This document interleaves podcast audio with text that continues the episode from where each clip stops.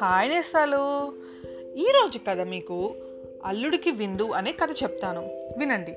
అనగా అనగా ఒక ఊళ్ళో గయ్యాలి పిచ్చమ్మ అనే పేరు గల ఆమె ఉంది. ఆమె భర్త చనిపోయినప్పుడు ఇచ్చిన రెండెకరాల భూమి అమ్మి ఒక్కగానొక కూతురికి పెళ్ళి చేసి అత్తారింటికి పంపింది. తన కల్లా మిగిలింది ఒక చిన్న చిల్లులు పడ్డ పెంకుటిల్లు అంతే. తినటానికి కూడా గడవటం కష్టంగా ఉండడం వల్ల ఒక పూటకి ఉంటే ఇంకో పూటకి పస్తులుంటూ ఆవిడ గడుపుకొస్తూ ఉంది. కానీ ఆవిడ నోరంటే అంత భయపడేవారు ఇరుగు పొరుగు వాళ్ళందరూ కూడా. దీపావళి పండుగ రెండు రోజులు ఉందనగా అల్లుళ్ళు అత్తగారిళ్ళకు వచ్చారు. పిచ్చమ్మ పక్కింటి అల్లుడు కూడా వచ్చాడు. అల్లుడొస్తే ఆ పూటకి తిండి పెట్టలేనని పిచ్చమ్మ అల్లుని రమ్మని ఎలా వ్రాస్తుంది? దిగులుగా అందరి అల్లుళ్ళను చూసి కూర్చుంది పిచ్చమ్మ. కూతురు జాబు రాసింది. అందులో తన భర్త ఊళ్ళో లేడని పై ఊళ్ళకి వెళ్ళాడని దీపావళికి రావడానికి వీలుండదు అని రాసింది. పిచ్చమ్మకి కొంతవరకు మనసు కుదుట పడింది ఎవరో అడిగితే అల్లుడు పని మీద పట్నం వెళ్ళాడు పెద్ద పండగకు వస్తాడు అని చెప్పింది. ఆనాడు దీపావళి పండుగ.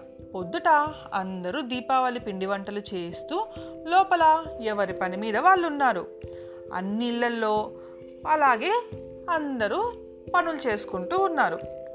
పాపం పిచ్చమ్మ. ఒక్కతై మాత్రం చెంపన చేయి పెట్టుకొని బయట పంచంలో కూర్చుంది. ఆ పూటకి వండటానికి నూకలు లేవు. పండగ చేసే వాళ్ళ ముఖాలు చూడాల్సిందే. ఏదో బండి చప్పుడైంది. తొంగి చూసింది. బండ్లో నుంచి అల్లుడు దిగుతున్నాడు. పిచ్చమ్మకి ముచ్చమటలు పోసాయి నోట మాట రాలేదు. ఎలాగో కాళ్ళకి నీళ్ళిస్తూ ఊళ్ళో లేదని అమ్మాయి వ్రాసింది అన్నది. అల్లుడు ముఖం కడుక్కుంటూ అవును పై ఊళ్ళకి పని మీద వెళ్ళాను. నేడు రేపు ఈ ఊళ్ళో పని చూసుకుని వెళ్తాను ఇంటికి అన్నాడు. పిచ్చమ్మకి ఏమీ పాలుపోలేదు ఆ పూట పొయ్యి మీద పిల్లేచే సూచనలు కనిపించటం లేదు. పండగ పూట బియ్యం అప్పు ఎవరిస్తారు? ఎవరిని అడగడం? ఇంతకీ ఇంతకు ముందుకి ఇచ్చిన వారు ముందు ఇచ్చిన అప్పు తీరిస్తే కానీ మళ్ళీ ఇవ్వరు. ఎలాగో అలాగూ ఆ పూటకైనా. ముందు అల్లుడికి భోజనం పెట్టాలనుకుంది.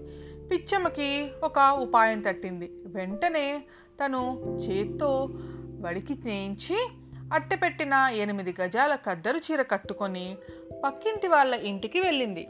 అల్లుడు బయట పంచంలో పడుకొని పెంకులు లెక్క పెడుతున్నాడు. తలుపు తీసుకుని లోపలికి పని చేసుకుంటున్న వాళ్ళ దగ్గరికి పిచ్చమ్మ రాగానే ఏంటమ్మా తలుపు తీసింది? పిచ్చమ్మ లేని నవ్వు అంతా నవ్వుతూ మా ఇంట్లో మూల పెద్ద వడ్ల రాసి ఉంది కానీ దాని మీద వెళ్ళి కూర్చుంది చిన్నపిల్లలాగా. ఆ ఇంటావిడ చాప తెచ్చి వేసి కూర్చోమంది. పర్వాలేదు నాకు వడ్ల వాసన అంటే ఇష్టం. ఇక్కడ కూర్చుంటాలే. మంచి వడ్లు ఎన్ని పుట్లొచ్చాయో అంటూ పిచ్చమ్మ వడ్ల మీద రోలర్ లాగా దొర్లుతూ కూర్చుంది. ఇంటావిడ రెండు మాటలు మాట్లాడి ఇప్పుడే వస్తానంటూ వంటింట్లోకి వెళ్ళింది. నేను మళ్ళీ వస్తానంటూ ఆవిడ అటు పోగానే పిచ్చమ్మ చీరకు బాగా అంటుకున్న వడ్లతో ఇంటికి వచ్చి గబగబా లోపలికెళ్ళి నట్టింట విదిలించింది. దాదాపు ఒక మానెడు వడ్లు రాలాయి. బ్రతుకు జీవిడా అనుకుని అవి దంచడం మొదలెట్టింది. ఇదంతా అల్లుడు చూస్తూనే ఉన్నాడు. తర్వాత ఆవిడ దొడ్లో కాసిన తోటకూర కూడా వండి అల్లుడికి మధ్యాహ్నం రెండు గంటలకి భోజనం పెట్టింది. అల్లుడు భోంచేసి బయట మంచంలోకి వచ్చాడు. పక్కింటి ముసలాయన పంచచురుకు గుమ్మటం కడుతూ ఏమండి ఎప్పుడు రావడం? భోజనం అయ్యిందా అని అడిగారు. అల్లుడు తేంచుతూ ఆ అయ్యిందండి. ఊళ్ళో వాళ్ళ వడ్ల పుణ్యాన? మా అత్త చీర పుణ్యాన? ఎలాగో అలాగా అన్నాడు. ముసలాయనకి అర్థం కాక తల ఊపి పారి వెళ్ళిపోయాడు. ఇది నేస్తాలు ఇవాళ కదా మళ్ళీ ఇంకొక కథతో రేపు కలుస్తాను. మీ జాబిల్లి.